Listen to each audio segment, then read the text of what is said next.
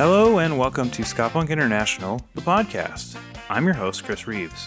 On today's episode, I'm joined by Hyperska superstar Eichlers to do a full track by track breakdown of his new album, My Checkered Future, that just dropped a few days ago on Bad Time Records. Eichlers has previously been on the show and is one of my favorite people. If you've been listening to this show for a while, you've definitely heard Eichlers. I've played many of his songs on here. He's also been a guest before. He's even done background music that he used during some of the radio episodes. And it's so much fun to always have him on, but it's especially fun when I get to talk to him about new music that he's putting out. And I have to say, even if I didn't know him, I would be super geeked about this album because My Checkered Future is without a doubt one of the most innovative ska albums I've ever heard. It's doing so many new things for the genre. Honestly, it feels to me like hearing ska punk kind of for the first time. And I hope that it's going to be sort of like a gateway thing for new people to start to find ska and start to branch out into other types of ska, ska punk, maybe even traditional ska. I hope you enjoy this breakdown as much as I did because this album is awesome. And I think everyone listening to the show is really going to love it. So if you haven't checked it out, yet. Hopefully, this breakdown will help you realize how much thought and production went into the album, and you'll give it more of a shot. And if you already have checked it out, like me, and you've listened to it like on loop, hopefully, this breakdown will bring in some new stuff that you didn't realize because there's a lot going on in the record, and you're gonna hear a lot of new info and some that you got to figure it on your own. But uh, I hope it gives you some new info and context on the album because it's amazing. So here is the full track by track breakdown of Eichler's My Checkered Future. So the Hyperska superstar is back. Hi. Obviously, you've been on the show before, and you've been a, a fan really since day one, patron number one. That's me. Yeah, but now you're super fucking famous, right? In theory, allegedly. allegedly. allegedly. So we're here to do a breakdown of your new album that is out now. At this point, it's out. We're recording it in the past, but now it's out, right? Yes, outright. Literally outright out now. T- today, when we're recording, is literally announced. What's it been like today? Oh my god, it's just been. oh my god, the notifications haven't stopped. Um, it's just been completely just nonstop. I got up at six because we were we're going live with the uh announcement at 7 a.m. Pacific time. So I got up at six. I barely slept. Um, my car got broken into last night, which was sick. You know, you gotta gotta even these things out, right? That's just how the universe works. Karma, damn. Karma. Put the car in karma, dude. Yeah. um, but yeah, today's been fucking awesome. I went to the gym, uh, listened to the record, gathered my thoughts, um, and I'm ready to break it the fuck down with my friend Cool Chris and the fun fans of Ska Punk International. Hell yeah. You texted me like, "Hey, can we do this?" Like, "Yeah, of course we can fucking do this." like obviously we were going to do a fucking breakdown. Hell yeah. Like there was never any doubt. Let's do it track 1. High album edition. Yeah. So this one had to be the album opener. Um might also be the live set opener. I just I had this super super dumb idea one day. I was like, what if I sampled "Sellout," which is you know the the mozzarella song, registered right. trademark, right? Um, but like interjected the the intro horn lines with just like this hard ass trap beat. That would be so funny. And yeah. then and then I I did it. I made it, and I just have not stopped laughing since. And I wrote I wrote these lyrics, and they're like very tongue in cheek kind of braggadocious, lots of third wave references in there, and I feel like it's it's the perfect gateway into the experience that is my checkered future. And you've had this one like for a while, like at least the idea, right? Because you've kind of teased it in a few different spots, like DJ sets or things, right? Yeah, totally. Um, the well, most of most of the album I've been sitting on since late 2019. I think wow. the last yeah, the last thing I did for the record in terms of recording or producing was I think February 2020. No, no, no, God, F- like February of last year. So it's been it's been over a year that the album has been done. Um, but like a lot of these songs, and we'll we'll get to them as you know as they come up in the breakdown. But a lot of these songs are very old, um, and I'm I'm glad that they're finally seeing the light of day and that people can be as excited about them as I have been, you know, sitting on them in secret for the past few years. yeah, yeah, that's awesome. Um, so when you showed this to Mike, did Mike say anything about the real big fish thing? Was there like any issue there? Yeah, there was definitely like a little bit of hesitation because obviously Mike was going to put out the record, Yeah. and um, yeah, he was like, "Holy shit, that sample!" Which is, you know, the the intended reaction. I Right. I I want people to read the album title, and then obviously, if you're aware of my online presence, read that song title and be like, "Oh my god!" And you know, the album title, like just the the play on that, I think is just so funny. And then you hear the first song and you're just like, oh my God. and then it just gets going. Yeah. So I I messaged Mike about it like as we were moving forward with preparing the album for release. And I was like, you know, I have like this real big fish sample. We should probably try and clear it. And um we talked, we talked to the band, we got in touch with the band and they're all aware of it. And we talked to talked to a lawyer about it and he assured us that what we were doing is cool and within our rights and if stuff goes down it's gonna it's gonna be fine nothing nothing really to worry about Cool. and even unless the record gets like fucking billie eilish gigantic i don't think that anyone's gonna come after us Right. Well, I mean, I hope it does, but uh, same uh, yeah, I think billie uh, I- eichlish Billy Eichlish, but I, I do think you you'll be fine. Uh, I think it's an awesome opener. Seems clear to set the mood because the album does go a lot of like interesting places, and even for me, unexpected places. But um, I think it's a great mood setter. I think you nailed it. Yeah. Thank you. yeah, and um in those in those discussions that Mike and I were having, like our first reaction was like, eh, maybe we should just have it be vinyl only. And our our lawyer assured us that like if if we want like no no risk, that would be the thing to do it. If we still want to have it on the album, like put it on the record. No one's you know, there's so far less chance of someone higher up hearing it if it's just on vinyl.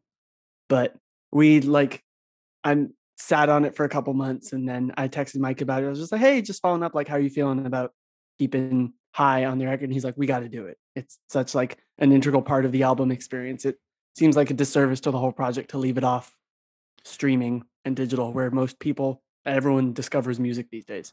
Yeah, I mean, I could see uh, the next one drive you crazy. I could see that starting, but um, it would be weird without. I think.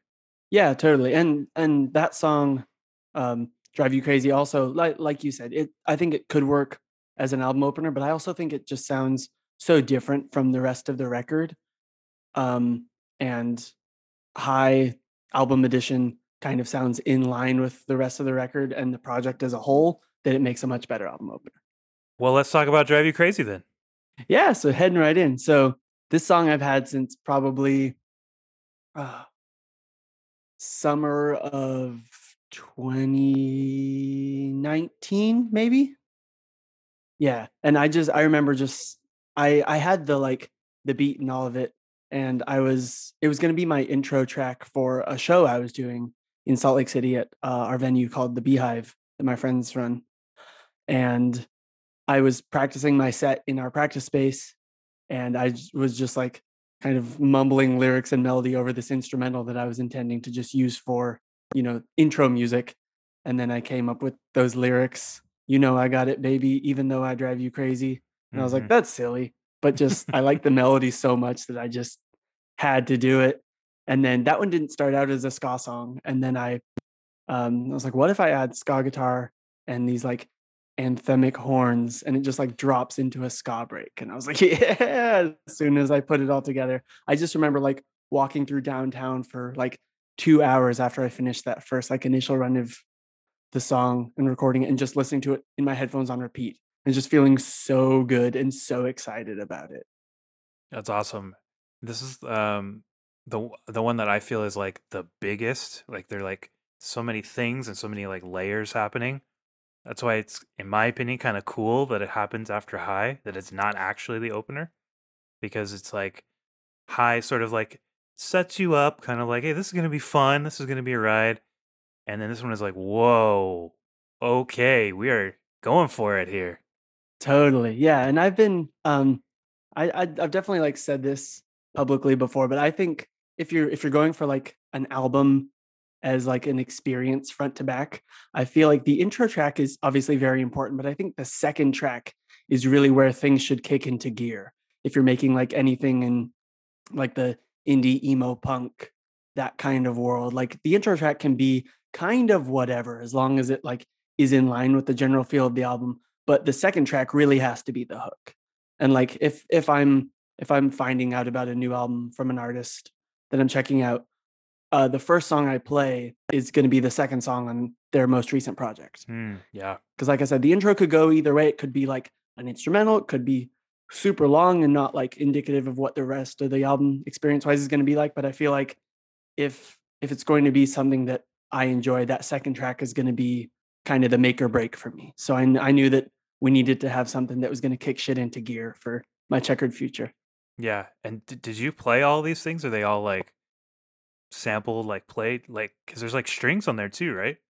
yeah yeah they're all they're all just midi instruments Cool. i like wrote wrote the notes on keyboard and then just you know put them in on all the instruments yeah nothing is sampled except for you know just regular drum samples That's cool. Um, yeah, I think it's interesting because some spots you have like clear, like real horns, like later, but you figured out your like MIDI sounds to the point now where like it's kind of tough to tell sometimes. Like you've really honed that in because I remember a long time ago, like even um stuff you're doing like songs for moms and things, you're really like struggling with like figuring that out, and uh, I feel like you can tell that you've like solved that issue now. Yeah, totally. Well, all the all the horns on the record on my checkered future are real horns. Yeah, all the Oh. all the trumpets were played by Chris Grau from Loser.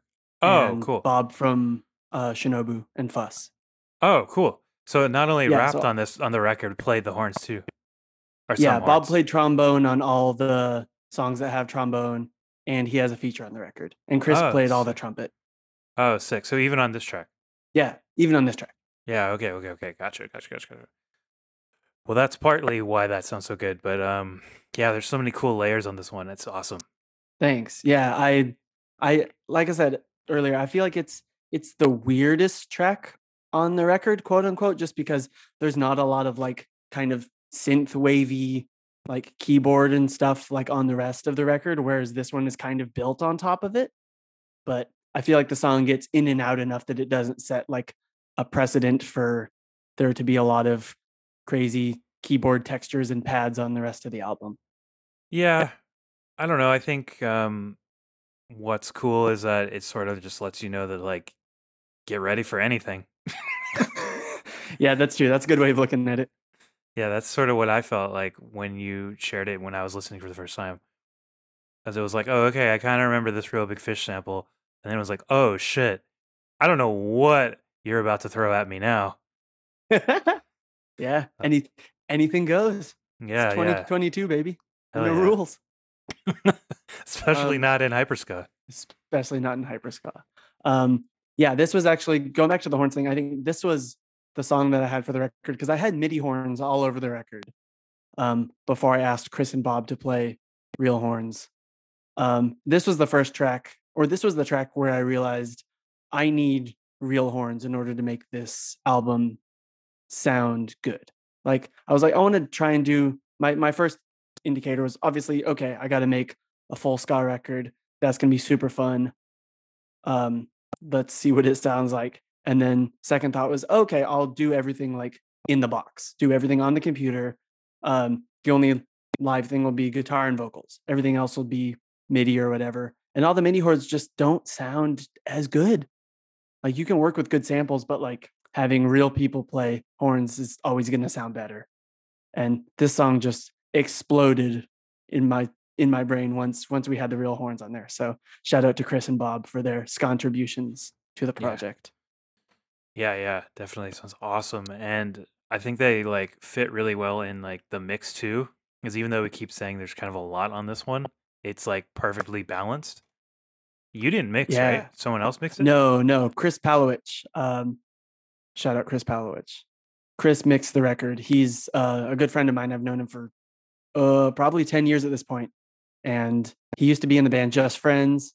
He's an incredible recording engineer and producer.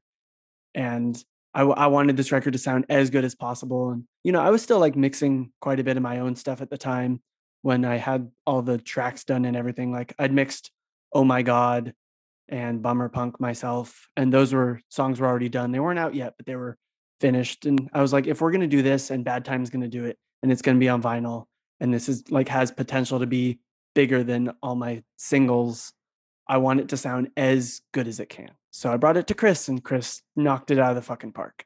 Dude is so talented Yeah, and yeah. just so just so cool. I like went over to his house and just hung out in the chair next to him while he mixed it and just watching him work was super inspiring and I feel like it made me better at mixing going forward just being with him and he he also um played trombone for Jer at the last few shows that Jared did like on the with the the Ska Dream tour. Yeah. Um so Chris is coming back into ska in a very big way.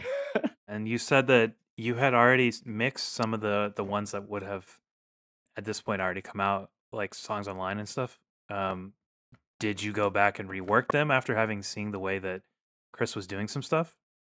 A little bit. I think by the time that we had like started working on this, they were already I know that I know that Oh My God was already mastered and so is Bummer Punk. So those were like mixed and mastered and done.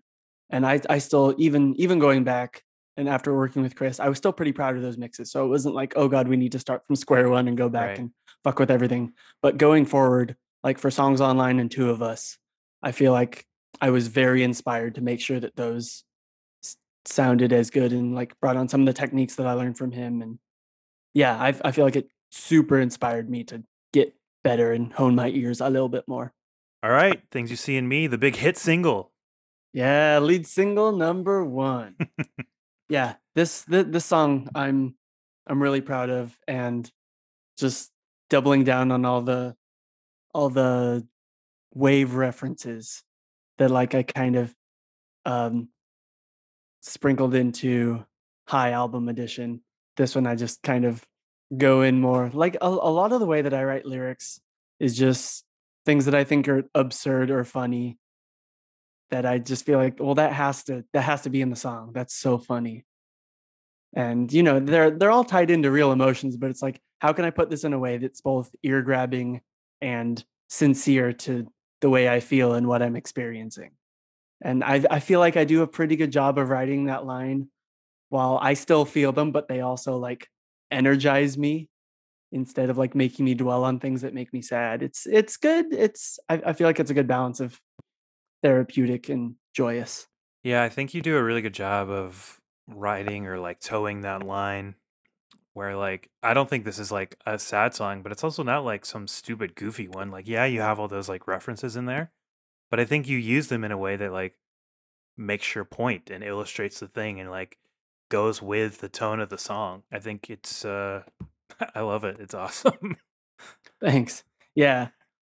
Yeah, this one this one was fun cuz it just like obviously the the point of the song is like not really believing in yourself or not seeing in yourself what other people see in you and you know, kind of taking that and dwelling on it while still kind of realizing that people people do love you and people do appreciate you even when you don't appreciate yourself. And felt I feel like you know, obviously we know very well, and people listening to this know, like people view ska as goofy mozzarella music, but it can also be really deep and obviously very political and charged and all that stuff. And I, I feel like this is a good indicator of like that ska can be, you know, the same emotions as like Midwest emo music, and because that's obviously where I take a lot of inspo from. And yeah, I've, I think bringing bringing that and like having the danceability and uh, pop of ska in there makes for makes for a really interesting and fun listen.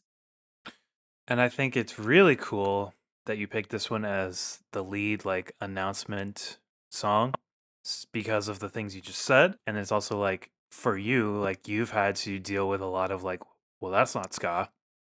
and and so it's pretty cool in my opinion to you to be like well if you don't see it like other people are going to see it and i see it in me and just the, the whole like meta part of that i think is fucking awesome like it's a perfect that pick. rules. Thank you. I didn't honestly didn't even think about that when I picked it. Or when yeah, when when Mike and I were talking about singles for the record, I was like, because you know, there's there's a handful of quote unquote high profile features on this one, and I think those are some of the strongest songs. And but we didn't we didn't want to announce with a featured song right because I feel like that would, I mean, it would be it would be great, obviously, but I it, it wouldn't represent the same thing for me as an artist and the album as a project and Bad Time if it was like, here's this new artist who's collaborating with Omnigone or Jer or someone someone you already know. It's like if you haven't heard me, this is me. Cause I know that when I'm like as a music fan, when I'm checking out a new artist, like if I hear about a brand new song and this person suddenly on my radar, I'm not gonna go check out a song by them that has a feature on it first. Because I, I want I want that distillation of like who this artist is. So I'll go back through their entire discography until I find a song that's just them. And that happens like with a lot of hyperpop and like um, hip hop artists that I listen to these days. Like all their recent singles are collaborations, and I'll just completely skim over those. Won't even listen until I get that first taste of the artist by themselves, so that I can be like, oh, okay, so here's what they're going for. Here's what we're looking at, and then you can go back to the features and kind of see how they bring that into the collaborative process. And I wanted to make sure that that was um, accessible for listeners and my fans and my friends and people who are just finding the album for the first time. so it looks like you've shot a video for this do you want to talk about that because it's obviously not out yet so do you want to talk about the video Yeah, absolutely. So uh, Mike Sosinski from Bad Time and Kill Lincoln uh, shot and edited the video. Uh, there's so the city that Mike lives in, and Mike and Adam from Omnigone actually they live in Alameda, California, and it's it's an island in the San Francisco Bay Area, and there's this like abandoned naval base on one of the shores, and it's got this like these like gigantic parking lots and just like open lots and that's where we shot all the um, photos for the album including the album cover and the back cover and um, that's also where we decided we needed to shoot the video for the single because it's got to i we we both just felt like it had to match the aesthetic of the album. If you're like introducing this album and this is the first song it's got to look at least at least to me i i enjoy when those two things are congruent and go together right? So we we went out to this this lot on this abandoned naval base and it it's so cool because we we went like kind of gold like pre golden hour-ish and just shot a bunch of stuff of me skanking around and singing and jumping a lot of jumping. My, my knees really hurt the next day but i am i've and uh this i'm so glad that mike wanted to do like a jump shot for the album cover because it's like jumping is like one of my favorite like human joys just being able to do that's like something that just make just fills me with just such sincere joy and that energy that i feel i hope to bring that to my music and my personality and the fact that mike suggested doing that for the album cover i was like yeah duh of course. And yeah it's just i, I feel like it worked really well and getting the sunset in the background and there's there's a few shots in the video where you can see san francisco just like over my shoulder and it's so ah, it's just a, a stunning video and mike did a really good job at just pulling all the shots together and making me look really fucking cool when i'm just awesome. a gigantic goofball nerd Yeah, it's awesome, and I like the the shot. Um, like you're jumping like over the camera that's being used in the announcement right now. It's it's a pretty cool way to like introduce you. I think. yeah dude yeah mike mike sent me that when he was working on it and i was like yeah that's amazing let's fucking go Yeah, it's so cool. I love it. So, anything Yeah, else on things you see in me? yeah if you can uh hit my hit my DM, send me a message and let me know if you got all the references and i'll i'll send you a prize it'll be fun Yeah, there's a lot of them. You probably thought, "Oh, I'm gonna go into this breakdown and I'm gonna find out what all of them are." But no, fuck you. You got to do it yourself. yeah it's more fun that way i i love when i can listen to a track like a bunch of times and not pick up everything and then you know revisit it a little while later and it's like oh shit that's what that means or just i i, I want people like face palming when they get some of these because I think that's the funniest thing in the world. Yeah. You got the overall sentiment of what's happening in the song. Now you have to do the work on the references. Yeah, you got to pick it apart yourself. DIY. So Nickel City, the first big feature of the album. Yeah. So this is this song is so old, or the genesis of this song is so old. I like wrote that main guitar riff uh for the chorus when I was in high school, like 10 years ago. Oh wow. Yeah, and I've I've never been in a ska band. My high school pop punk band had like a ska song and it sucked. And I've been a you know, been a huge fan of ska for a long time but have never gotten to be in a ska band. And after I finished high school, I moved up to Chico to start college and tried to start a ska band and it didn't work, but I had I had this riff and I was like this is a really cool like fun fun riff and just never did anything with it. And then I started pursuing Eichlers seriously and I got this I got these ideas to like make hyper ska and I was like, well, I've you know, had this riff for 10 years. Let's see if I can finally do something with it. And it became Nickel City. Hell yeah. That riff is really cool. I can't believe you like sat on it for that long. Yeah, dude. That's awesome. and then it it kind of it kind of ties into like the sentimentality or the subject of Nickel City as well because I like had that riff back when I was getting to know Adam and uh Nickel City the song title um is the name of a nickel arcade in San Jose California where I started meeting the people who would become some of my best friends uh we talk about it uh quite a bit on my episode of In Defense of Ska. So go check that out uh, to hear the full story. But yeah, it was at those shows where I met where I met Adam and we became friends. right. And that was probably around the same era that I like had this riff. So when I finished the song, I was like, it'd be fun to collaborate with Adam or with with someone on this song. And Adam was the first person who came to mind because we, we've kept in touch over the years, and I knew that he was always riding hard for ska. And when I was getting back into the scene and trying to figure out like who is still like who is making cool ska nowadays, like Adam was my touchstone. yeah. And I was like, hey, do you want to be on the song? And he said, absolutely. And he just fucking, I just remember hearing his verse for the first time, getting so hyped. And I was, I was glad because I gave him like the most hype part of the song with the like big kind of dance hall stops in it. I was like, Adam's just gonna body this, and he did, dude. It's so sick. So did you write the stuff or did he come up with all that himself? He wrote the entirety of his verse. Yeah, Oh shit. That's yeah. So sent cool. him- I know, and it's all it's all autobiographical too. He'll have to um, break that down. Maybe maybe I'll ask him to like go live with me on IG uh, after the record comes out, and we can talk about it. But yeah, there's a there's a lot of like autobiographical stuff in there uh, that ties into his touring days from Link 80. Because yeah, obviously the song is about like playing DIY shows at Right. fucking nickel arcades and doing shitty tours uh but you know making genuine connections and being a part of like a, a greater scene and community and just reflecting on that and just realizing how important music and uh community has been in my life and you know adam has been doing it longer than i have and has experienced those same things so naturally he brought that brought that heat to the track That's so cool. Hearing it the first time, it's like I've never heard Adam like this, and to now find out that Adam actually like wrote all that stuff too. That was the biggest thing I was dying to ask. Was if you like fed him the stuff and he just got really hype. Man, that is wild. That's so cool. I'm so stoked that he did all that himself.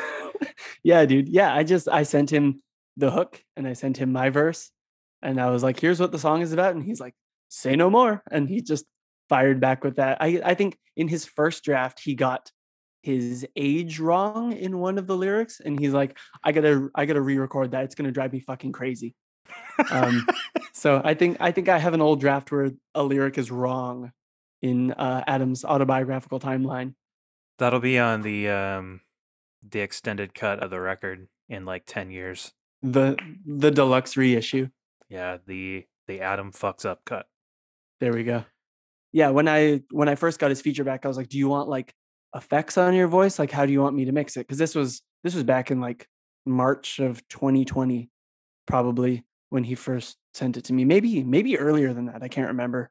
Um, this song predates I May Be Cute, but I'm Dumb as Fuck.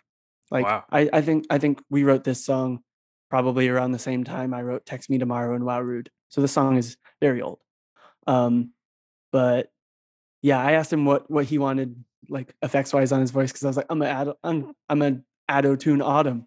I'm gonna auto tune Adam, and um, he was like, ah, just throw some distortion on it, it'll be sick. And I was like, okay. And then uh, I was talking to him a few weeks ago, and he's like, dude, why didn't you put any auto tune on my voice? And I was like, you said you didn't want any. I would love to auto tune you. yeah. And he was like, well, I want it now. And I'm like, too fucking late, dude. Yeah, man. It's it's been shipped. It's too late. I guess the alternate cut can have auto tune. Yeah, there we go. Fucking Adam, always changing shit. Love Adam, big fan. Yeah, Adam's the best. Let's see. I thought I had something else to say about it, but you blew my mind that it was him actually writing that stuff. So, I, I don't know. That's fucking awesome. Yeah, Like- shout out, shout out, Adam. Listen to But- Omnigone if you're if you're a fan of my music and you haven't delved into the Bad Time Records family yet. Check out uh, all of Omnigone stuff. Put out a record in 2019 that is incredible, Yeah. and just so many, so many just consistent ska core bangers ever since. for sure. And Adam's Adam's great. He knows he knows how to write hooks. He knows how to get sentimental. Mm, big big fan. Dude is so talented and Yeah. so so nice and so tall. yeah, so giant. Huge. Huge. It's like underrated how huge he is. The funniest thing is that picture of him with uh, Jessica from Flying Raccoon suit. Oh my god. Yeah. Where, where they're like giant. Like he's like two feet taller than her, like a foot and a half or something. It's Yeah. ridiculous. That's how I feel. I'm I'm I'm pretty small too. That's how I feel when I stand next to Adam. And this was so this song was like in my head when I was putting the album together and knew that I was going to make a ska album. I was like, this has to be a single. I feel like this is single material. Like the record wasn't completely written yet, but I was like, this song has the energy to like stand on its own as a single. And just the idea of us doing a video for this together and just looking so different in terms of stature and stuff. I was like, this is this is gonna be a wild ride, but that hasn't happened. Maybe eventually. It could, yeah. I'm, sh- I'm, I'm, not sure Adam. videos for everything. Yeah, I'm sure Adam would be down. Yeah. Maybe you could just like put me on his shoulders and we could film a video like that. It'd be sick. At Yeah. the at the We Are the Union show, he just like picked me up and threw me over his shoulder at the end of their set and just like carried me across the room, Yeah, just like for no reason. It was awesome. that is an Adam show move. Yeah. Like years and years ago when we played together, he did that to me a few times. That's that's that's his move. Classic Adam. I guess he just knows he's gonna Hulk out sometimes. Gotta Hulk out. Yeah, Adam's the best. I'm so excited. Like when you first sent it to me that he was like on the album. God, this is so good. I'm so excited that he did this. I seriously can't handle it. yeah, dude, man of man of many talents. He was actually uh, the first person I sent a finished version of the project to. It wasn't every song that would eventually make the record. I think there were a couple anomalies on there, not anomalies, but like I think uh, "Anthem for a New Tone" in its first draft edition was on there. I think there were like six or seven songs, and I was like, "I here's like a ska record I'm working on. Do you want to hear it?" And he said, "Oh yeah." And then I got a text from him like 20 minutes later after he'd finished listening. He said, "Well, that was the weirdest ska record I've ever heard." And I was like, sick, box checked. Yeah. Yeah, it's definitely weird, but it's like I think it's the kind of uh weird that we need. It's super original. Like there's definitely not a record like this. So that's where it should be. Absolutely. Okay, 99 resolutions. The next big Yeah. feature. Lead single number two. Yeah. Single number 2, the next big feature. Yeah, so Tape Girl, aka Beth, aka Hi, I'm Princess Precure, um, is one of my favorite artists currently. I just feel like she's always pushing the boundary of what a ska artist and just like a creative person making DIY music can do. Every, all her output has been so jaw-droppingly interesting and good.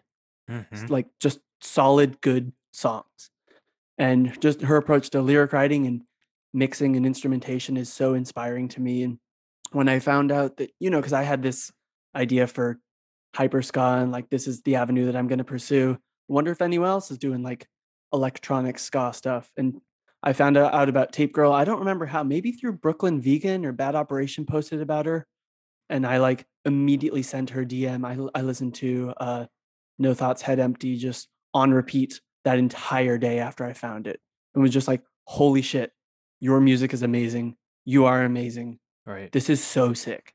Yeah. And I've just been diehard fan ever since. And I was putting the record together and I wrote this song and I was like, I gotta, I gotta get a feature on this. I wonder if Beth will be interested. And she was. And I just, I just feel like she adds like just that last perfect piece to the song that just makes it hit. And just her, her, ah, there, there's something about how calmly she like incorporates into the beat with her, with her lyrics and just Yeah. kind of the apathy of, um, you know, being stuck on the couch and just feeling like life is just kind of churning. Hmm I just feel like works really well with the overall track. And before that, like explosion of the last chorus is at the end.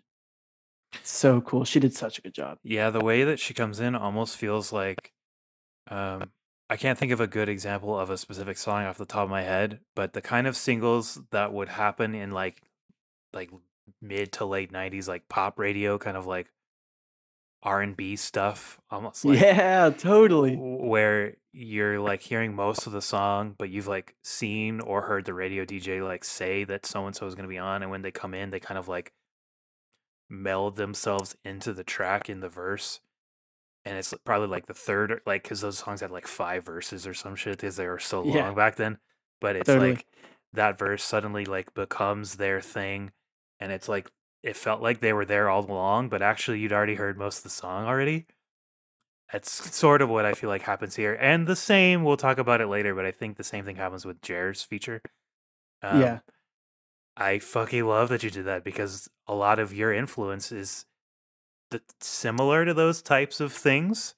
And that's certainly not something we get in our scene. And I love that you pulled in people that you wouldn't hear like that normally and got them to do that. It's so fucking cool. Yeah. Thank you. And that's, and that's kind of piggybacking off like you, my first like public Eichlers release, the Scene Kids mixtape that I did with all my friends in Salt Lake. Like those are folks who have like never done this kind of like electronic alt hip hop hyper pop type stuff before and they just brought their element to it and just changed the song and did things in such a cool way and i always i always just feel like the best features on a song should shift the energy in a positive direction i feel like you don't I I don't really like it when a featured artist comes on a song and just kind of goes with the same vibe that the main artist or that other features on there have presented. I feel like everyone should bring their own energy, um, you know, whether it be hype or mellow to to the track. And I feel like when Beth comes in, it just like completely changes the feel of the song and just makes it super like in in a very cool, interesting way. Yeah, for sure. And like, we haven't really heard Beth sing like that. She can on like Instagram lives and things where she's like playing with like acoustic guitar and like kind of like slowing down some of the thought the songs she's done like no thoughts or Yeah. I don't know. I mean, I, mean, I guess you kind of heard it on like pepperoni or some stuff, but it's really interesting to hear that.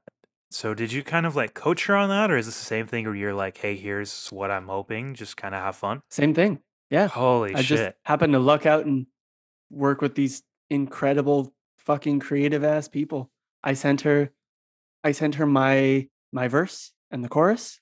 No, I I sent her like an early draft of the chorus, which was not what the what the hook ended up being, and and my verse, which was yeah, I think pretty much the one that made the final edition of the record. And I don't even think she sent me drafts. She just sent me that, and it was perfect. Never went back and changed anything Amazing. and it was just yeah it's exactly how it was and she just brought it and i just i just feel like it's so it's so her it's Mhm. so like tape girl it's got like the nods to the video games and just like yeah it's it's ah, i don't know i'm at a loss for words yeah, love, love tape girl shout out big Yeah. fan yeah. The way the the very first line that felt to me like something she would have written and not you, but I definitely wasn't sure because maybe you like channeled her because you love her so much. no that is all 100% princess precure cool beth That's fucking awesome. yeah. Yeah. Um, the the song itself, the instrumentation, um, was uh, something a, a very like coherent thought. It's like, okay, I'm making a ska record. I want to do like a one drop beat, but with like trap drums. Mhm. So originally the song was called One Drop. And then like, you know, I programmed some kind of like uh bubble like piano riff like you'd find in like a, a two-tone song. And I, I I think it turned out super cool. There's no ska guitars because I wanted to juxtapose the very ska drums and instrumentation with just like Midwest emo twinkly guitars. right. I feel like it, it adds like a really cool texture to the album and the project as a whole. Yeah, that's something I wanted to bring up was if you wanted to get technical, I guess you could say this isn't a ska song, but it certainly feels like a ska song because you've got the drums and the rhythm and all the other trademarks besides the guitar are there. And Exactly, it's so yeah. cool that you twisted that that way. Yeah. Yeah, thank you. Yeah, and that was that was definitely like what I was going for too. It's cuz I didn't, you know, obviously ska is the rhythm like at its core and I I rely so heavily on guitar to make things ska because I'm a guitar player and that's kind of the only instrument I'm really good at. Um so I wanted to see if I could make this song that still feels ska but without the the crutch of that like skanking little guitar. Yeah, but at the core of your sound, like rhythm, whether it's a ska rhythm or not, like rhythm is like the core of your sound, right? And Totally. so it's so cool that you have such a grasp of rhythm in like different genres that you can subvert things in that way. Like that is sort of what I'm saying is that like you've clearly like taken another step in like things that you were doing like back when we like first met and things that like you were first releasing at that time. Like this is a clear indication of that. Like your command of like rhythms and subverting expectations. Yeah, totally. It's fucking awesome. Thank you. Just having fun. It's time to earn some ska bucks. We'll get back to the track by track breakdown of My Checkered Future in just a minute, but real quick I want to tell you about the Ska Punk International Patreon. You can find it at patreon.com slash Ska Punk International. When you head over there, you'll find lots of really cool perks, like the Ska Punk International Discord that's only for patrons, and includes our guest today, Eichlers. You can also get a discount code for the Ska Punk International web store, so you can use that for merch or CDs, tapes, or records that I'm releasing or distributing. You can also get previews of upcoming Ska Punk International releases. And on certain tiers, you can even get exclusive Ska Punk International merch that's only available through Patreon. So again, head over to patreon.com slash International to subscribe for as little as a dollar. And I hope to see you there. Now, back to the episode. All right, side B. I need help immediately. I have to say, I think this is my favorite track on here. It's the one since you shared with me that I've listened. really Yeah, it's the one I I've listened to the most. Uh, fascinating. I've listened to the whole thing through probably like six or seven times, but this one I've listened to probably like fifteen times. Interesting. Yeah, the the tone of the whole thing is not like something you hear like ever. The closest thing I think is the um little like bed music you you I commissioned you to make for the show. Like I feel like beyond that because not all that many people hear that or even pay attention to that. I've never heard anything like this before and I can't get enough of it. I'm obsessed with it. Interesting. So this this song was my my attempt at just making like a ska dance song. Cuz I I feel like all the all the ska records that I grew up loving like had a track that was well you know this is this is my one step beyond essentially Yeah. to compare it to something else. I just wanted like a phrase or a small hook and then mostly just rhythm, movement. So this is this is one that if I do it at shows will just be this is this is the circle pit song. This is the everybody dance, everyone's skanking for Yeah. two and a half minutes song. Yeah. And that's Bob that plays the trombone in this. Yeah, that is Bob shredding on the trombone. It's so good. It's so cool. Yeah. Well, it just again like like I was saying with the vocal features, it when that trombone comes in at that part, the mood just completely shifts Yeah. from like how how I've introduced the vibe for the track up until that point. As soon as you hear that trombone, you're like, "Oh shit, it's on." And it just like kind of all breaks down and then beat picks back up and the bone keeps going and then the harms come in. Oh, it's mm, Love Bob, big fan. Yeah, it's fucking awesome. The the keys on here, you played that? Yeah. Oh my god, it's so good. Or It's I a- didn't. Yeah, thank you. I didn't. I didn't play it because I don't have like a keyboard, and also I No, no, cannot no. play keyboard to save my life. But yeah, I, I programmed it and wrote it all myself. Yeah. Yeah. Right. Yeah, that's what I meant. Like, I think the way you described like one step beyond or something is pretty close. Like, it's one step beyond with like dance beats, basically. And I guess that's Yeah, why I'm so obsessed with it. Like, it feels almost like a two, like a two tone song, but like from the future or something. Like- yeah, yeah, and that's that's exactly like the mark I was aiming for, and that's what I that's why I wanted like the very ska keyboard. I think that's like a combination of two sounds that I found on these couple synths that I have, and I was like, this is about as close to the quote unquote ska organ sound that I have in my head. Like I wasn't using like a reference track or trying to replicate something that I'd heard like on a Madness record or on like a two tone record. I was like, in in my head, what do I think of when I hear ska organ? Oh, this is pretty close. Let's just go with that. something about the the guitar like you do this sometimes where like I, maybe it's the chords or maybe you're like using some alternate tuning or something where it just sounds so like distinctly you but you don't always do it like what's what's the deal like, what's going on there Yeah, so that's that's definitely like a theme and a big indicator of this album and like this era to me. And you know, people people can agree or disagree based on their perception of my music from the timeline that I presented as an artist. But like there was a time where I would play the chords super high on the guitar and then pitch them down uh, an octave.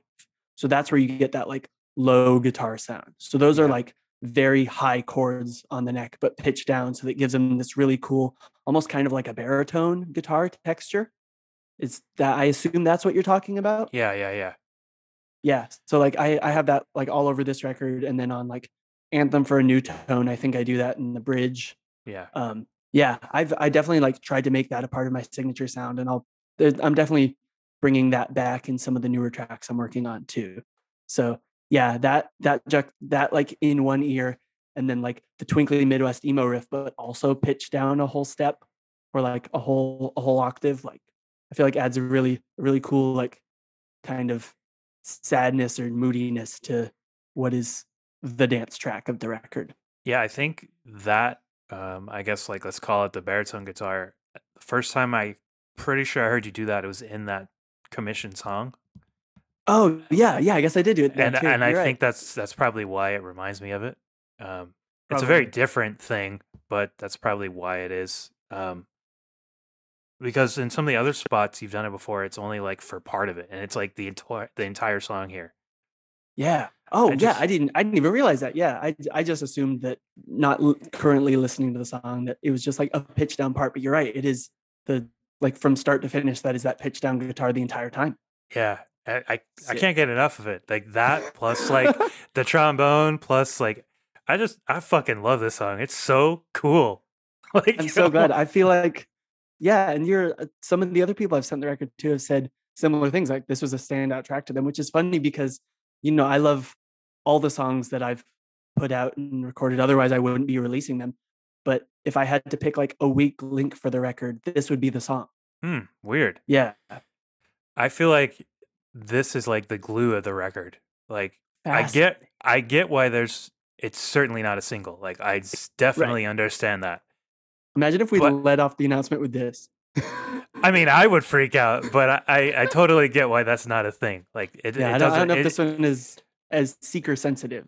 As yeah, yeah. Things I you think see in me. I, I think it's like a little niche or something, which is weird in like an album that's like so like original and experimental and stuff. But uh I feel like without this and um like later, like whole lot of rude, I feel like it's just an album of like features and stuff. Like I feel like this is like where it be like this uh I mean things you see we already talked about that like like it becomes an experience like an album because you're like doing this type of stuff. Totally. Yeah, and I, I appreciate that. And that's that's what I was kind of going for with with having that like the my one step beyond in there is because that's what makes like some of those foundational ska records for me. Like that's what makes them make sense as an ex, as an experience as a project from front to back. So it's it's really cool to hear you say that. And that like definitely brings up my my favor of this track. quite a bit. Yeah, I like it's one of those things where like all the like ska records that a lot of people like reference are full of tracks like this that people forget about. And I guess that's sort of why I'm obsessed with it in a big bigger sense because it proves yet again how much understanding you have of this genre and that you can just like break it apart in a new way. Totally. Ugh, fuck. I just oh god. Even the I more don't, I, I don't like know, dude. People, pe- people don't think that I that I know ska, and I think they're right. I'm a poser. Yeah, you clearly don't know shit about it. You just like Yeah. learned how to play upstrokes and did a bunch here's of trap beats. here's one 100 gecs song once. yeah, Look at me now. yeah, right. you played Speaking- some upstrokes and got on a Yeah. hyperpop playlist. Yeah, it's easy as that. You asked to get famous and you did. Be careful what you wish for. The song title on this one is one of the funniest things in the world to me. No one has said, like, no one has acknowledged the song title or what it's referencing yet. And I'm really looking forward to the first person who does that. So if you recognize it and you get it, let me know. Yeah, I definitely don't. Other than it's just funny that you put hep instead of help. I I don't know what you're actually referencing. I have no idea. Okay. Sick. So I guess you got homework out there, everybody. Yep. I can't just I can't solve all this stuff for you. I just can't. This this episode is an education in DIY. I mean, here's the facts. You're just full of mystery and you love it. That's your one of your favorite things. You love teasing things and making people figure it out. it's fun. It's it's like my favorite part of being a music fan. So I'm just I'm I'm like doing the stuff that I would love like bands and artists that I like to do. Like I love like I said going back to a song or growing growing up like listening to a song and then revisiting it years later and like finally understanding that weird obtuse lyric that always kind of rubbed me the wrong way back then or listening three or four times through an album and figuring out where the parts connect and oh this lyric is um referencing this book or this uh, this like obscure rap song or this obscure acoustic folk song from the 70s like that shit rules that's so fun and it's so enriching as like a music fan so i, I try and do that whenever possible and bonus bonus points if it makes me laugh really hard while i'm doing it yeah, it should be fun, right? Yeah. Yeah, doing all that is honestly so sick. On- I've been dying to say that this whole time. Oh, dude. mike mike and i have just been saying that to each other like nonstop since we put the album to press he like started commenting it on my stuff and because and we're just like yeah. And so we might as well talk about it. Uh, Yeah. Honestly, so sick. The the true Bob feature on here. yeah shout out Boboso the bone master Hell yeah. um yeah so this song uh, is about i wrote this song like post pandemic so this is like may or june 2020 and this is just like about you know people just not really giving a shit about anyone but themselves and just people people being people being ding dongs and yeah so there's there's like a, a few like nods to just you know people not taking pandemic and you know uh, all that shit seriously or not realizing that their actions could you know affect people who are different from them or you know people who might be immunocompromised or stuff like that. Like just yeah on it's honestly so sick that you don't think i'm worth it like Right. that's kind of that's kind of that jab and yeah so that's that's like the overall sentiment of the song for sure I think the it's honestly so sick that you don't think I'm worth it is a perfect Ike lyric. Like you want to say like slang and be a little fun, but also like jab and make your point and make you realize like, oh, oh, okay. like like you. that that's like the that's like the Ike thesis. And it's right there and it's great. It's fucking awesome.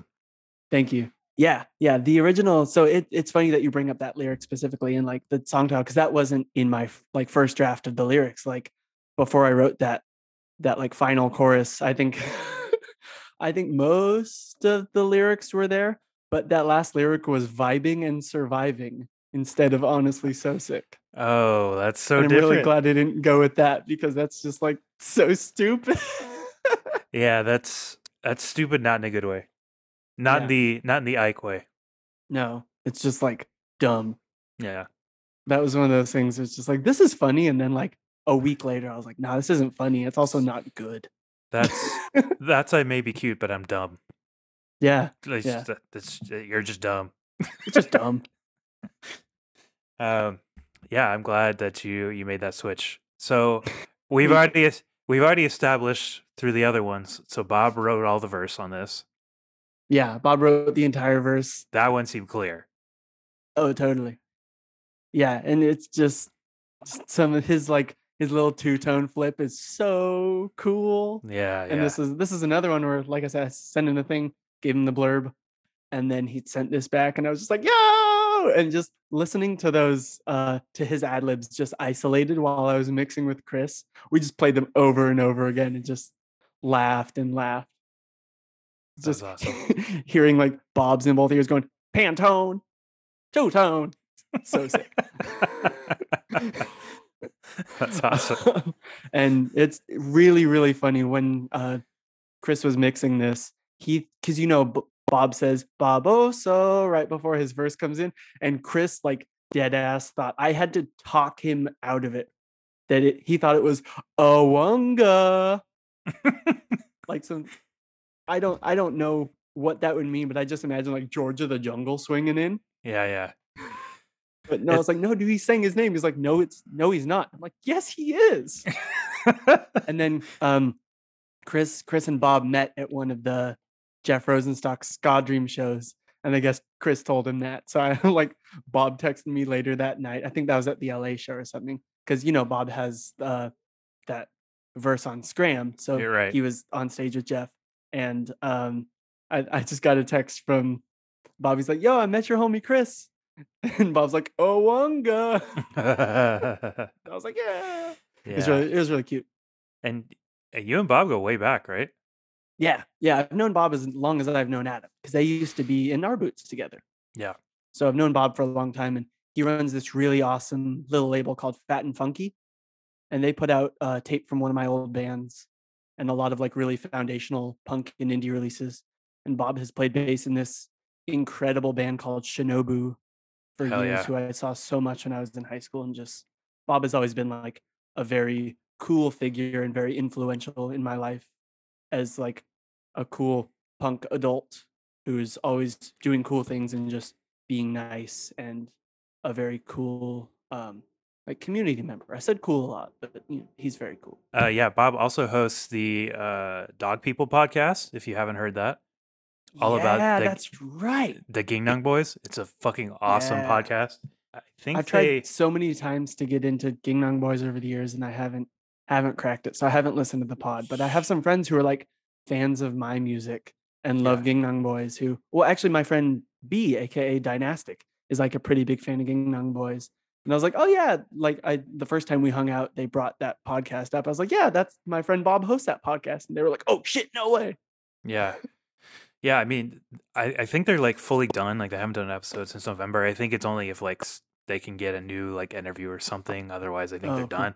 But it's yeah, Bob and a few other people like Mike Huguenor and stuff. But Yeah, fa- fans of this show, international music and stuff, I'm sure a lot of you like Gingnong Boys, and if you haven't, you should probably check them out. Unrelated to what's going on with Ike, but that show is fantastic. Bob is so good on that show. Lots of research, lots of really interesting stuff. So Bob is really cool. Bob's also in Fuss.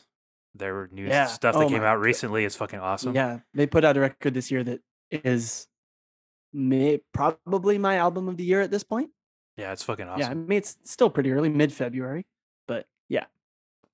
Yeah. That that record is so good. Bob's just Bob's such a good songwriter and such a good lyricist. He He- writes such cute but poignant lyrics, and he's been he's been doing it like as long as I've known him. Dude's just like consistently good, and he doesn't. I mean, I it feels weird to say he doesn't rap very much anymore, considering he has two quote unquote high profile features in the last two years right. but yeah, he's he's made like a slew of rap albums under the name Boboso and just very very fun like nerdy bars about being being a weird, goofy punk dude. It's something Yeah. we can all relate to as fans of this show and ska music. Right. Yeah. Um, it's been a while. Like what grown ass man, like 2013, 2014 or something. Like yeah, I was listening to the record last week. It's been a minute. yeah, yeah, it's been a while. Um, I actually hadn't even heard any of that stuff until he was on Scott Dream, but oh, cool. it's fucking awesome. Yeah, So it's. good. I went and got all that stuff off Bandcamp that day that that dropped. Like, I was like, oh, this is the t- this is my type of shit. So, Yeah. Yeah, Yeah, and I, he he produced all that stuff too. So he's like, he wasn't just Yeah. rapping on other people's beats. He's like doing everything. right, yeah, Yeah, and when you know when I when I had that slowdown in this song, I was like, I have no idea what I'm gonna do in terms of writing my own lyrics. I'll have another collaboration. I was like, I'll get like, I'll get Bob to just body this part of the beat, and he did. Just gave him that hard ass slow down, and all of a sudden he comes in and just. So sick. yeah. It's just hard to imagine anyone but uh, Bob or Boboso doing that feature. It's like it's perfect. It's, it's perfect Yeah. for him. So, Yeah, yeah, and he, I'm so glad he did it, and he was he was very patient with me too. There was there was a while after he recorded, he's like, "When's the song coming out?" And I was like, "I'm gonna save it for the album." And he's like, "Okay, when's the album coming out?" And you know, this was two years ago, so yeah, he's been very long patient. time. I after I heard his verse on Scott Dream, I was like, "Yo, we're gonna Yeah, be on another record." And he's like, "I'm glad I'm the I'm glad I'm the ska rapper now." And I was like, "Me too, dude. Me too." Yeah, because he recorded this before that. Yeah, Yeah, that's so crazy. But hey, it works out in your favor. it all works out. I I think so. Yeah, Yeah. and hopefully in Bob's favor too. And uh, I feel like this is the right spot to talk about how I think that your choice of features is essential to the album too. Because obviously, you know a lot of people you could have asked for some of these things, but I think your picks are what make them so good. It's not like features are a normal thing on a ska record, right? Like Right. may- maybe there's one, maybe there's two, or like the features are actually more like they just kind of like play together or something. Like these are like true features in like a hip hop sense, right? So it was really important that you like made good picks. And I think you nailed it. Like Thank you. abs- absolutely. Yeah i just i wanted to work with you know people who were the epitome of ska whether that be nostalgia or like you know the ska that was foundational for me growing up in the punk scene like adam and bob or people that i'm so excited about right now in this moment in time like beth and jer. Like i i knew that like if i was to have features it had to ride ride that line and i'm so excited that everyone just brought their fucking A game to this. It just made the track so much better than they could have been if it was just if it was just me or if it was anyone else. Yeah. I just feel like we've we've all created something really special together. Was there anyone you were hoping to get on that you weren't able to? Yeah. Yeah. I asked uh I asked Mike Park and he said no. I was like, hey Mike, I'm writing a ska record. Do you want to be on it? And he was like, No, I don't have time. And I said, Okay. Oh well Thanks, Mike. that's that's fine. That's fair. He is super busy. Oh yeah, yeah. I I figured it was a shot in the dark. I was like, it'd be fun to have a Mike Park feature, but maybe in the future. Not right now. I want to auto tune Mike because I know he hates auto tune. That'd be super funny. Yeah, he would be you would send that to him and you'd be like, What the fuck? It'd be so sick. yeah. Honestly, so sick. Um Honestly, so sick. okay, Buddy Icon, the big Jer feature. Yeah. The third The single. big Jared feature. Single number three. Yeah, this was um this is probably my favorite song on the record. Just listen listening back every time through. This one just gets me gets me going. It gets me so pumped and so excited. And I feel like this is like the like emo banger that I'm always chasing.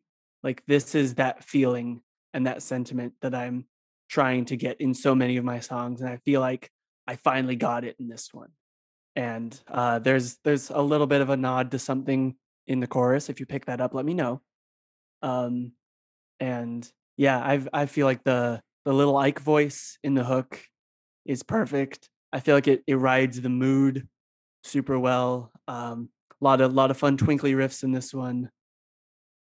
Um, yeah, and Buddy Icon as as a track title is uh supposed to be supposed to evoke a feeling of nostalgia in people my age because remember like AOL Instant Messenger, badassbuddy.com, buddy Yeah. icon, and and the the theme of the song or like the the subject is like kind of failing at being a good friend to someone or just fucking someone up by not being uh communicative and yeah it's some something i wrote about like uh very um not yeah it just a very bad experience i had on on my part with one of my closest friends and just like feeling like i totally failed and created this weird rift in our friendship that was completely my fault and that just could have just been easily avoided by just being real and talking about my feelings instead of like tiptoeing around the point of the problem.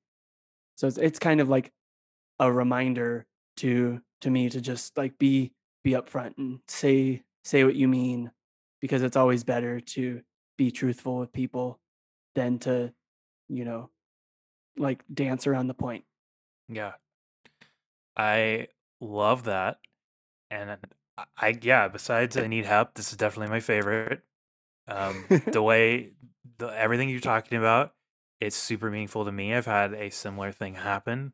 It came through very clearly in the, on the first listen. It's super impactful to me. And then it really hits hard when Jer comes in. The first time it hits hard because it's like, wow, Jer's actually like singing, singing. It's when you see like, oh, it features Jer, you're not necessarily expecting that the first time. I think Jer, Jer's voice is super underrated. Some of the covers that they've done when they sing and stuff are some of my favorites. And then now that like we're we're hearing this and people have heard the Honeyroom record, Jer like crushes vocals on that one. Oh, but- dude their their vocals on that are just next level Yeah, It's so incredible. But the the way the vocals are on this track really like impact and help enhance the point of everything you're talking about with the song, especially like the lyrics. Um, in in that verse that they do, uh, it's it's awesome. I love it. I feel Yeah, the opposite that you're saying. You get kind of like hyped. Like this one is like super like vibey and like I don't know, like super emotional to me. yeah there's just there's just something about about that the hook and that melody that just makes me it just gets me going it makes me excited yeah well like i said maybe that's just because the high of chasing that that vibe or that that feeling uh, like finally getting there and hearing and Mm. feeling that every time i hear the song like you're right it's not like a very energetic song but yeah and just when i mean same thing with this feature sent jared the hook sent them my verse and i love how they like piggybacked off some of the lyrics that i had written with their lyrics and like responded with similar imagery like that was so fucking cool Yeah. Yeah, and this this goes back to stuff I was saying earlier. It, this also feels like one of those kind of like throwback things. I mean, from the title, it was clear you're trying to like evoke evoke nostalgia. Yeah. But uh, the way that like this kind of like enhances a track and feels almost like a throwback like radio single is just incredible. I love it. What else about the song? I feel like there's a lot more that you probably have to say about that. I hmm, I I don't I don't think there's any really any more to be said that I can put to words that isn't already in the song. Yeah. Yeah, that's fair. Um, you kind of like laid it all out there on this one. It's Yeah, probably this like is definitely like me not not like playing with imagery or references very much. It's kind of just straight. For I mean, there's a little bit of poetry, like the the shoelaces line. Obviously, is a little something, but for the most part, it's just kind of cut and dry. Like here's what I'm feeling, yeah, definitely. which is something that is difficult for me to do because a I think it's more fun to kind of dress things up or be be sassy and coy about things. But yeah, in in this one, it kind of just spilled right out, and I'm I'm really proud of it, and it feels feels very sincere. It definitely feels sincere. Um, correct me if I'm wrong. This is the only Little Ike on the record, right? No, I don't think so. No, it's in other No. spots, and I just missed it. Yeah, yeah. There's definitely some that's like buried in like backup vocals. Uh, like honestly, so sick in the last chorus. Um, yeah, little Lil Ike is on a couple other songs, but this is like definitely the biggest. Well, well no, look, no, that's Lil Ike is the first voice you hear in things you see in me. Oh yeah, you're fucking right. Yeah, yeah, yeah, yeah, Yeah. yeah, yeah. You're right. I'm just an idiot. it just feels like more prominent here, I guess, for me. So that's why I just wasn't thinking like that. So that's fair. Um, I just love Lil Ike. It's my favorite. Yeah, it helps. too. It helps. Like I think you do a good job in this one, like using it to like help drive the emotion of the song. Totally. Yeah, that's awesome. Yeah, yeah, because the I mean the idea like behind the like is something that I uh learned from my obsession and fanaticism with Brockhampton. Like they do that in a lot of their songs in the saturation series to kind of um or when the, when they want to talk back or when they want to speak as like a younger version of themselves. Right. Yeah, and I I feel like the way the way that I try and use it is like kind of my my inner voice or like the the insecurities in myself like speaking and that's that's why I feel like it's it's maybe hits so much harder in this song is because coupled with the lyrics that I'm singing with that voice is just like coming from just the little the scared little anxious part of me. Yeah, I think I'm also like sensitive to the emotions of that one ever since like you used it in the God Only Knows one on Songs for Moms. That one is like Oh, totally. super Yeah. emotional to me. And so I'm like uh hyper aware, I guess, of looking for those. And I I guess your use of that and things you see didn't grab me in that way. So I gotta listen to it again with that lens. Yeah, totally. Big old whoops on my part. Yeah, I just love this one. I I love everything about this one in a Thank different you, way yeah. from like other stuff on the record. That's sort of why I think this record is so good. Like overall, like you just don't know what you're gonna do next, and then even when you've heard the stuff, you like hear new things. I mean, you just told me one that I didn't even notice, so it's, it's awesome. it's so good. Thank you. Yeah, I'm just trying to trying to make the music I want to hear. And this is just still so exciting. Like I said, these songs are some of them are 3 years old and I'm still I'm even more excited about them now than I was when I wrote them. And just the fact that people are finally getting to hear these and share that excitement with me is just the coolest fucking thing in the world. And especially people that I don't know like, you know, Bad Time doesn't have the same audience that I have Right. there's a good amount of overlap, but there's a lot of people who fuck with me who don't know about Bad Time, and there's probably a lot of people who love Bad Time who've never heard of me. right. Yeah, they're hearing you So like literally today for the first time, probably. yeah, It's yeah, wild. and just yeah, having people be excited about these songs and this sound as I am is just completely re-energizing. I can't wait to do these songs live. I feel like it's gonna go crazy, and we're just everyone's gonna have so much fun. It's gonna be Yeah. such a cool experience. Hell yeah. Yeah, you've got so many shows planned. Like I can't wait to see videos and things of that. And eventually see it myself, but Yeah, I'm I'm fucking stoked for all the things you have coming up like that. It's fucking awesome. yeah, dude. Thank you. Okay, whole lot of rude. You ready? Whole lot of rude. Let's do it. This is like another album builder song similar to I Need Hep. Uh, but this one directly draws inspiration from the band Latterman. Uh, they were kind of a an obscure Long Island emo indie punk band from the early 2000s. Um, one of my favorite bands in high school. Super like kind of posy pop punk, but still like with like cool political messages, very like hardcore feminist ideologies. Um, and on all three of their records, they always had like mm, maybe not on all three, but like their their hallmark of an album for me, they would have like a really good closing track, like really anthemic closing track, but also like an instrumental track or a mostly instrumental track right before that track, right before the closer to kind of cleanse your palate from listening to the rest of the record before they launch into that final burst, that final message, um, that final barrage of you know sentiment and feeling. And that's that's what I want to do with this track. So this one's completely instrumental. Um, big like melty, like just descending progression, uh drony guitar. This is definitely like the most hyper pop song on the record, I would say.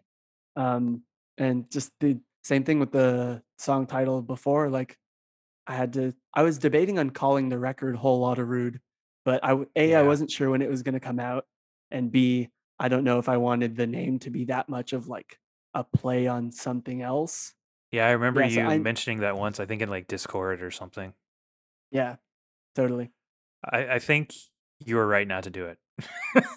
Thank you. Yeah, I, I, I knew it had to be on the record somewhere, but I'm really glad that I called the record "My Checkered Future" as just like an artistic statement, or just for me as an artist in general, Yeah. rather than just you know just the album. Whereas I feel like calling the record a "Whole Lotta Rude" would just be like, here's a record called "Whole Lotta Rude," but like me introducing myself to this hopefully larger audience and um, new group of fans as my checkered future, like I feel like that that works better than calling a record something that just plays off a Playboi Carti record. right. Yeah. And I think that's the thing that like a lot of these potential new people are not going to pick up on anyway. So it would have probably been lost on most people. So it's I think Totally. making the statement is better and maybe we should like get more into that here in a minute when we talk about my checkered future. Yeah. But uh, it's definitely the right call that you made. yeah, thank you. Yeah, and and again, like like with with you saying with some of these new people, if I'd called the record that might not get it, like that's something that I hope that if they don't get it and they hear the record, or you know maybe they don't listen to this and they just still experience the record, and then they have a friend who turns them on to Playboi Carti and they hear Whole Lot of Red, they're gonna be like, "Are you fucking kidding me?" And it's just gonna click for them. and It's gonna be so funny, dude. And I I live for that shit. Yeah, hell yeah. I think um I think it's awesome. And you've got a lot of those throughout that they've got homework to do. This is the gimme though. I'm I'm telling you straight up what this is. So the rest the rest are up to you. yeah. You got to take it from here. Um DIY or IKE. That's what I always say. that is what you always say. You say that you text that to me like once a week, And I've said it so many times already on this podcast. Like, right? It's true. definitely not the first. No, absolutely not. Let's talk about my checkered future. The big closer. Let's pick it up. Let's pick it up. Yeah. So this this is the anthemic album closer. It is the title track. This one is just all kinds of fun. I was this was one one of the most exciting songs to write for the album. And uh yeah, when I was when I like first finished this song before I wrote any of the lyrics, I had the complete like instrumental all put together before I started writing words to it.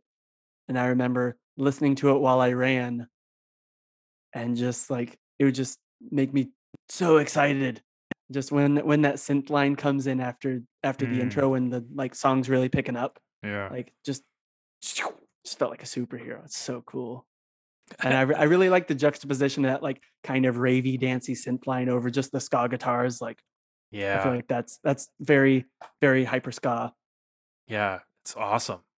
And that's when the one another thing, I feel like I've said it like 6 times, but it's another thing I've never heard before.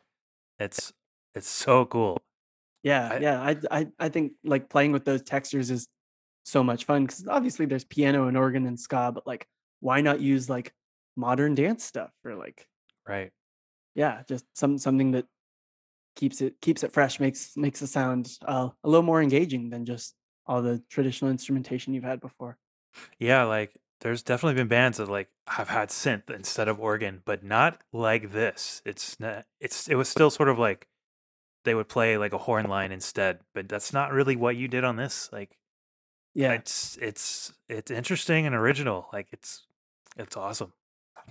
thank you yeah this uh this song is kind of just um it i, w- I want to say it's maybe a response to nickel city in a way because nickel city's kind of looking back on like coming up in the punk scene and like being a a young person and being excited about music and connecting with the music community and this one's kind of like oh shit maybe you know i've i've got this scene king feeling that all my best years are behind me and then obviously the album's called my checkered future and checkered past is like kind of um, a mixed bag of good and bad so and you know just looking at where we are in the world and what the future is looking like it's obviously a nod to the ska shit um like how people use checkered past but also like really looking at like i don't know what the future holds Right. We're gonna find out Yeah, and so back to some of the stuff you said earlier in relating to what you just said too. I think it's a really cool statement on the world at large and also you because anyone that is paying attention to what you've been doing, what you're doing now, can see that you're not always going to write ska. Like that's just not going to be a thing. So this allows you to kind of do whatever the fuck you want still. Exactly. And yeah. So like I'm sure you will write more, but like you're going to do other shit too. Like who knows what the fuck you're going to do. And by calling it your checkered future, like it's a play on the sky while at the same time leaving the door open for whatever the hell you want. And that's Totally. extremely smart. Thank you. Yeah, that was that was definitely like not my first thought when I thought of the title and the sentiment of the song, but definitely something that I realized was applicable later on. Because this was when I first like wanted to call it that. I mean, obviously, thought process was that's hilarious. This is a full ska project, so obviously checkers ska, and then Yeah. C like oh checkered past mixed bag, checkered future mixed bag. right. But yeah, definitely, definitely the the initial thought after title is hilarious was I'm embracing ska as and hyper ska like as my future of me being an artist. But but then like as like you said, dwelled on it more and just like, well, that doesn't doesn't have to be the case. Yeah. Yeah. Who knows? I like I like a lot of different shit. Right, exactly. And that's clear on this record. So it's like you listen to the whole thing, by the time you get to the end, who knows what you're going to do next. And I think Yep. that's so cool. And at the same time, you bring in stuff from throughout the record, like throw in some other lyrics that we've heard, sort of like do a little bit of a reprise thing. And Yeah. it just all comes together like uh, perfectly. Like, so cool. So smart. Thank you. And yeah, that's those are my favorite kind of closing tracks on albums. I'm such a fucking sucker for any closing track on a record that brings back hooks from earlier in the record. Just like instant fan every time. The minute you throw in like a callback lyric, I'm like, yep, I like it. That's like one of one of few things in music that like doesn't get old for me. Yeah. And you And know, so it doesn't happen as often as it should. the the most recent thing I can think of was on like the Origami Angel record. Hmm. They did that on on the last track quite a bit. Um and that was yeah, like I said that's that's always cool and I just I'm I'm such like a fan of putting together like a cohesive album and project like I may be cute but I'm dumb as fuck like was an, an album at face value but really a collection of songs more so when I knew that I want to make a ska album, it's like I want to make it an album. It Yep. needs to have those important touch points that we've you know discussed over the pat over the duration of this this episode. It's got to have a kind of a could go anyway intro, killer hooking second track, um, a kind of palette cleanser right before the outro, and then something in the in the middle to kick the energy back into gear, but also nodding to uh, like the instrumental ska roots one step beyond all that fun dancey shit. And so I gotta f- figure out some of your thought process on like the sequencing. Then it's like you just talked about it, but then it's like you had already some other songs done, and you were like, okay, so which one of these are gonna fit these things I'm looking for? Or you already just knew like, okay, it's these ten. Let's just put them in the order that I want. Yeah, it was definitely like it was definitely more the like I want to do let's do 10 songs. I originally had 13 for the album. Um Anthem for a New Tone was originally on there and then a couple others that I haven't released yet. Um but Anthem for a New Tone definitely didn't fit uh like mood wise with the rest of the record. I felt like it was it wasn't it wasn't emo enough. I think it's a kind problem. of aggressive, totally. Yeah. Yeah. And there's like Um, nothing aggressive on this record. The closest thing is like Adam's verse that's not actually really aggressive. totally or or or me like kind of pointing the finger and honestly so sick but Yeah. even then that's that's from like a very like sarcastic Right. uh like th- like through a sarcastic lens. Um but yeah so i knew i knew that i wanted to have these 10 songs and you know i just kind of put the pieces in place intro track second track and then just arranged all the other ones as as best i could. And i i feel like it flows pretty well. There Yeah. there's a couple things listening back that i wish that i had a different track that would have fit the flow a little bit better but i'm i'm super pleased with how the record turns out and how it how it works from start to finish I mean, it, it feels like a perfect flow to me. Like, I feel like it's one step from being just like a concept album. Like, I feel like it all fits together. Everything is pretty cohesive in terms of the things you're talking about, the themes. The sounds like vary enough, but not like too far away from each other. Like, I, I think it's the flow is great. Thank you. Thank you. Yeah, I'm glad that glad that it worked out. Yeah, man, it's it's so good. it's. I can't say enough how much I think this album is awesome.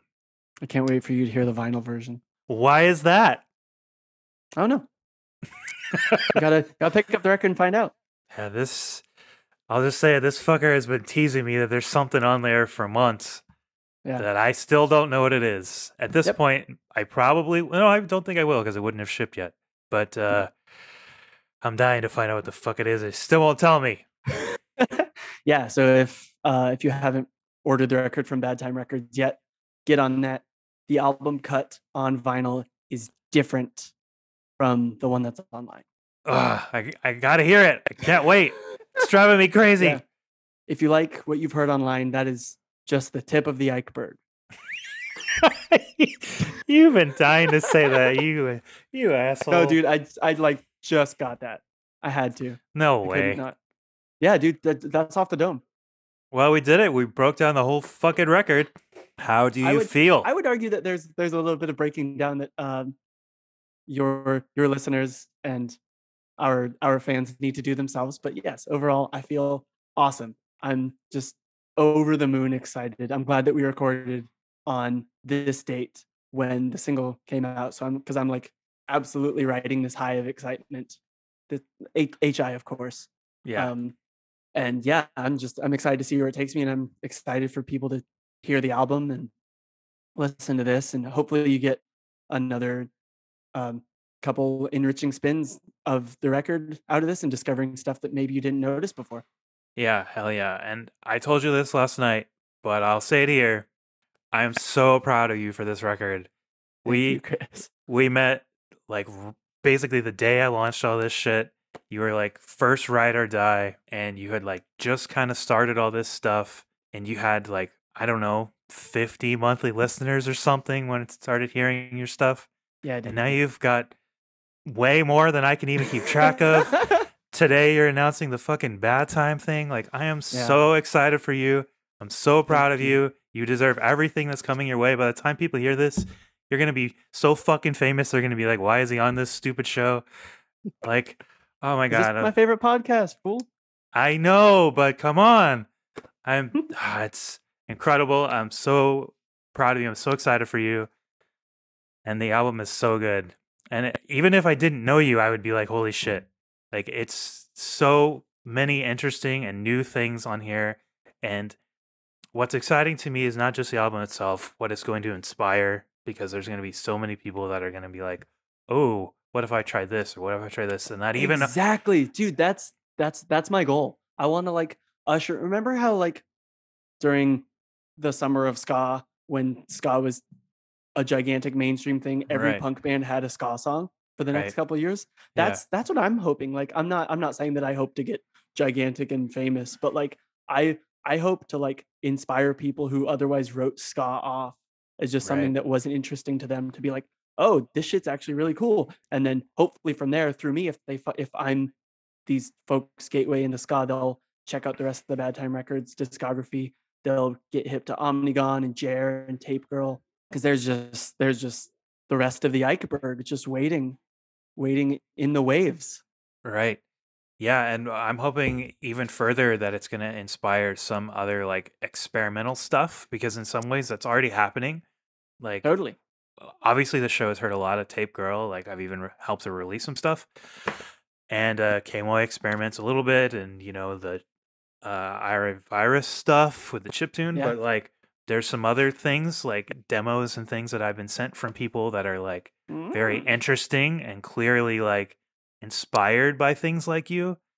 And once all of this is heard, like I'm just so excited for the future, the checkered future Haha.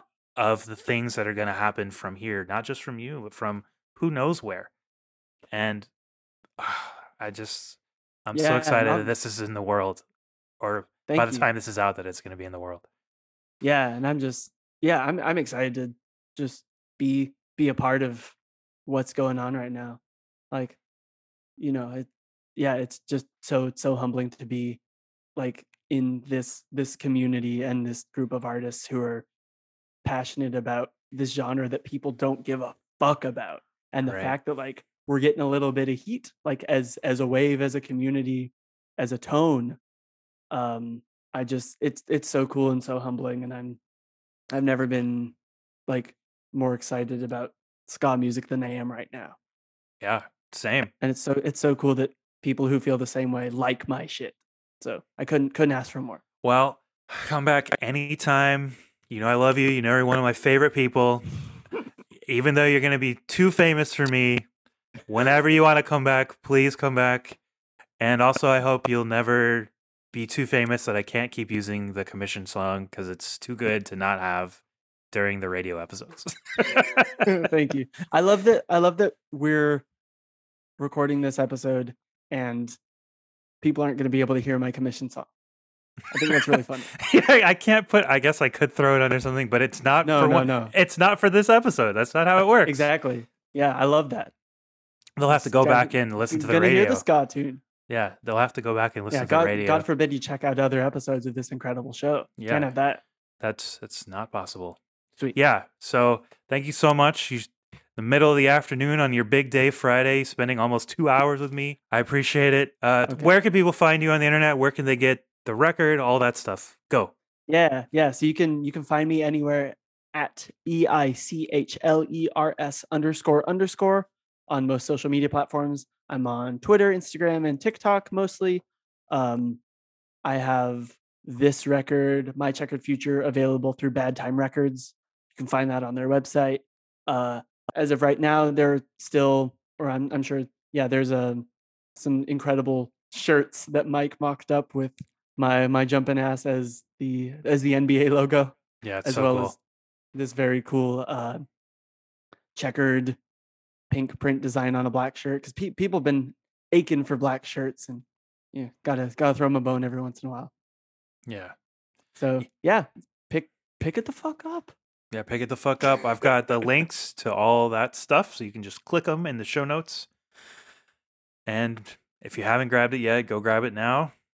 Should still be available. Who knows? Maybe it's sold out. Maybe we're on second pressing or something. I don't know. But uh, Mike always does a good job of keeping stuff available, so you'll be able to grab all that in the show notes when this is out. So again, thank you so much for spending time with me today. You're the best and I'm so excited to see where you go from here. Thank you, thank you for having me, Chris. I appreciate you so Of- much. Of course, of course, anytime. So that's it. That's the checkered future. Goodbye. See ya.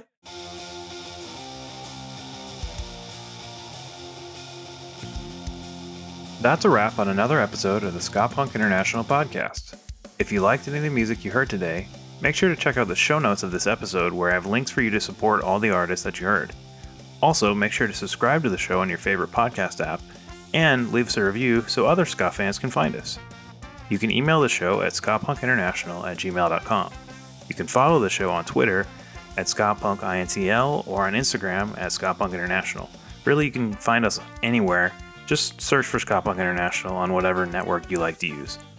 You can also support the show for as little as a dollar on Patreon at patreon.com slash skapunkinternational. Thank you to Skatune Network for the kick-ass theme they provided for the intro and outro of the show. You can support them on Patreon and YouTube. Just search for Skatune Network. You can also head over to skatunenetwork.com to grab some of their awesome merch. Also, thank you to Eichlers for the additional theme music used throughout the radio episodes of the show. You can find out more about Eichlers on their Bandcamp or any social media site. Just search for Eichlers. Thank you so much for listening. Until next time, wherever you are, it's Ska.